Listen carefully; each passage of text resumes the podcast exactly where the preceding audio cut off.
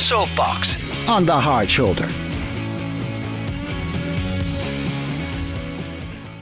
Yes, it is the soapbox at six here on the Hard Shoulder, wherein we invite the great and good of Irish society into studio to speak about a matter close to their heart. With me today, Conor Skehan, columnist with the Sunday Independent. Conor, thanks a million for coming in to us. Lovely to be here. Um, so we're talking about um, cost benefit analysis, but mm. this is really important because what we're ultimately talking about is how the government is spending our money, taxpayers' money. Um, so the issue you have is what? The issue I have is that we have very good systems in place, really good systems for looking at the cost of a big project, like the metro hearing that's going on at the moment. Okay. And they do this analysis. Say, if we spend all that public money, we will get the following benefits in return. So a metro says if 100,000 people a day get to work 20 minutes earlier, they will earn that much more for the economy, and that'll pay itself back in 10 years' time. Fantastic. Um, there's a there's a whole layer above the projects which we don't cost. So we do cost all of these things at project level, but when the projects are being assessed, they're assessed against whether they achieve the objectives of the government. And there's a whole raft of those at a high level, and they cover a lot of environmental issues, they cover climate stuff, they cover cover energy. And the problem with those things is that we are become committed to them without anybody asking how much will this cost. So we, we do the cost benefit analysis for the project, but we never do a cost benefit analysis for the objective of the government. Exactly. So one, you very like you you look far and wide to see where these have been assessed. So I just had a look at a few of them. So when I looked at, for instance, when we introduced the Climate Act, the Department of Public Enterprise and, uh, and Reform had a look at it, and they reckoned it was going to cost 200 250 billion euros over the next 10 years. And they concluded the following It should be noted that reliance solely on the exchequer expenditure schemes is neither affordable nor adequate uh, to, uh, for this scale of a challenge. So th- somebody in the department managed to sneak that in to say, We told you so. There is no problem, Kieran, with doing these things. They're all good things. We want to be good people. Yeah. But there are many good things we do. So providing a birthing centre out in Galway which is incredibly important. Yeah. How is that going to be compared to providing a, a, a cycle lane outside Kilkenny? You follow? Uh, and yeah, and, and the, the issue is that um, a cost benefit analysis is done on that cycle lane outside Kilkenny or any number of cycle lanes around the country, and uh, and it is found that you know it's it, it will increase the number of cycling percentage of people cycling by X, and that complies with our policy objective. That's right. And that's the only And therefore the box has been ticked. That's right. So this is effective. Instead, you're saying what we actually need to do a cost benefit analysis on is that target to get 20% more people cycling and how much money should be spent on and, that and, and whether it's better exactly. to put the money into that than the birthing suite in Galway. Precisely. And and the, the way we do cost benefit analysis now in Ireland is very sophisticated. So it's not just money. So we look at will it increase social inclusion? Will it help address poverty issues? Will it help address environmental issues? So the costs they're very sophisticated now and they're all they're all factored in. But at the end of the day, the great thing about money is it's a very easy way of I don't know if you remember your maths in school, the word of common denominator. Mm. So money is a good common denominator to allow you to mix all of these apples and oranges together. And that's why why I get so upset about that is we spend so much time beating up big infrastructure projects, whereas the real issue goes goes through scot free, and no one looks at that. And it's part of a problem of governance in Ireland. Governance mm. is as dull as watching paint dry, but it's actually what makes the biggest difference to the biggest number of people all the time. And can you think of examples of projects that you would be less enthusiastic about? Compared to the metro. I know you say you, you, you think the metro is worth the money we mm. spend it. The children's hospital is worth the money sure uh, we will spend on it. Are there kind of just to make this kind of tangible for people? Are mm. there projects that you think that the spend is questionable. Yeah. The, the, government might be able to say, oh no, look, we did a cost benefit analysis. Yeah. It complies. It, it meets our policy targets. But you think if a cost benefit analysis had been done on those policy targets, you might so, uh, uh, like, question the value we, of it. We spend uh, hundreds of millions, if not billions, on things like uh, supports, local enterprise uh, schemes. They're everywhere, all over the country. Yeah. We spend billions on charities all over the country. Uh, the charities is a real sensitive spot, but if you if you scratch the surface, almost all those charities, for instance, have huge duplication. I can't remember the last time I looked, but but our, what the figure is now. But the last time I looked, there were 15 suicide charities in Ireland. Every one of those has to have a company secretary and an accountant and a pension scheme and a CEO, da, da, da, da, mm. da. And so we need to be asking quite harsh questions. It's a very uncomfortable thing to talk about because you sound like you're criticizing people who are doing good. I'm not.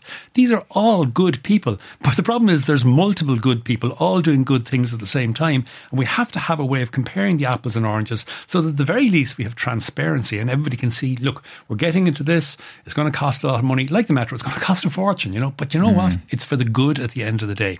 And we don't live in, in a world that's just based on metrics either, uh, financial metrics. We need to see is this good for the community? Is it good for poor people? Is it good for people in Mayo or just in Dublin? So it's the ability to take out these things and compare them.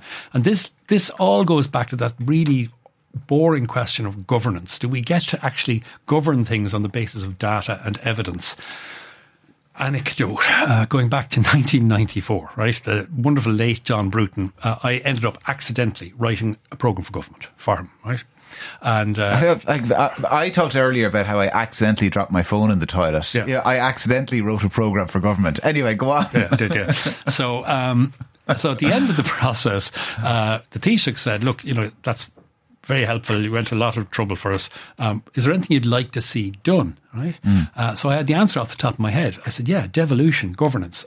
I want to do something to address governance in Ireland to make it better. And in that particular case, is to transfer as much power back down to local levels as quickly as possible. So he uh, very kindly allowed me to set up this thing called the Devolution Commission, which examined all the functions of mm. government to try and fix them. So I'm saying that by way of illustrating why I think this is like I was once given that choice. If you could do anything you want to change anything in Ireland, what would you pick? That's what I picked governance. And governance lies at the heart of a huge amount of Ireland's problems invisibly. We're the most centralised system of governance in all of Europe. We're worse than all the former communist car- countries in Eastern Europe because we live in the middle of it. We're like people in a room who've had half the oxygen turned off. We don't realise that that's what the problem is, mm. but the country is massively hamstrung by it. And it's a terrible waste of the goodwill and the energy of those incredible community development organisations, the length and breadth of Ireland. But they're forever fighting against invisible stuff of somebody in the Department of Education who is busy counting pencils and saying, you know, you've overspent your budget for this year by putting that extension at the back of your school in the some part remote part of Mayo. But it, it, to to kind of turn your own argument against you, yeah. I mean, uh, uh, would devolution not end up with duplication? It does. So devolution is really difficult to do. Um, mm. Places like Spain made huge progress with their autonomous regions and they flourished incredibly for a while. And as often happens with devolution, they then crumble into localism, parochialism, and even corruption. So it's a very difficult thing to put in place no reason not to try and do something because yeah. it's difficult, but it changes the quality of life for people. When you go to France, a local commune, they control everything from the police and the electricity to the water to the schools, and people can take responsibility. And what happens in that situation is the good ones tear ahead, and everybody can say, "Oh, that worked there," and the bad ones they end up in a in a, a trial for corruption 15 years later. But at least people mm. can see what made the difference. It was that mayor in that commune made all that big difference for us, and that's what I think we should do. Is we sh- we need to trust ourselves we need to lean into that energy that runs the tidy towns and runs yeah. the local school and the GAA and stuff like that. It's there. And I mean, is there just a reluctance from those in power, in centralised government to to kind of release those reins? Oh yeah, we interviewed the commission interviewed the secretary general, as they were called, and of every government department, every yeah. one of them, in person, mano a mano. Yeah. Not one single person could identify one single function including dog licenses that could be dealt, better dealt with at a local level. So obviously, you know, no turkeys, and those people are not turkeys, are incredibly bright people. I know, going to vote for Christmas. They've a vested interest in, in, in, maintaining. And it's one of those things, one of those few things that government can use force majeure for, saying this is the way we're going, we're doing it differently from now on. And we've tried it. We've tried it. So just this year, we're starting to see the directly elected mayor of, of Limerick. That's yes. part of it. But these kind of changes are huge because to make devolution work, you have to transfer fundraising powers, fiscal powers, tax raising to a local level. You have to give people budgets. You have to be really brave. Phil Hogan said to me, he was watching, overseeing all this kind of stuff at the time. And Phil is a wise, if somewhat scary man. And uh, I was saying to him, feck it, nobody will let this stuff go ahead because they all think they're going to be corrupt. And he said, he said, you have to do the exact opposite, Conor. You have to assume people will be corrupt and put places, systems in place to catch it as early as possible. And the phrase stuck with me forever. He said, don't try and make it perfect. He said, try and make it the least bad system.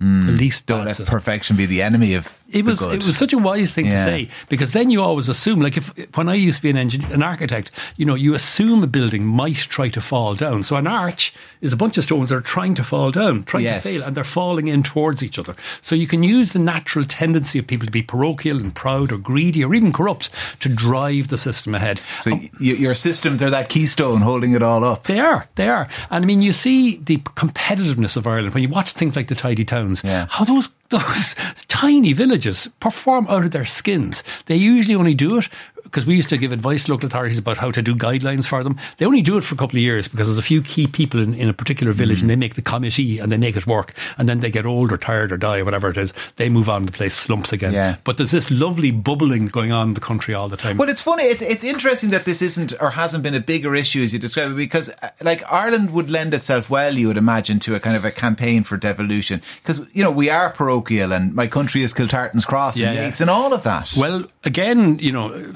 I'm sorry if Phil is listening for making him sound so cynical, but uh, I, he said to me, he said, look, good luck at what you're trying to do, but it'll never catch on. Because the, TDs, he said, will feel too threatened by it. Because Okay. at the time I was saying we need to have this massive pro- program to educate and upskill all of our councillors. And he said, how do you think every le- local TD will feel about that? But if you think about the size of the army we have out there, the army of Mordor, mm. we've over 900 councillors all over Ireland. 900 of them. And they know every crook and cranny of every part of Ireland, the good they could do with that local knowledge, with that local energy, that local drive of wanting to get re-elected. So it's all out there. And to bring us back to the beginning, what I was saying about the business, about the costs and benefits. Yeah. What you do is you ass- you examine those costs and benefits at a point as close as possible to their point of effect. Right, so you understand we are we have a trade off to do here uh, in North Longford, and we have to decide: are we going to do a new walking trail around the village, or are we going to put uh, an extra little cabin at the side of the national school for a creche to try and build up numbers in the primary school? Do you follow? And those people understand what really matters and they make the trade off.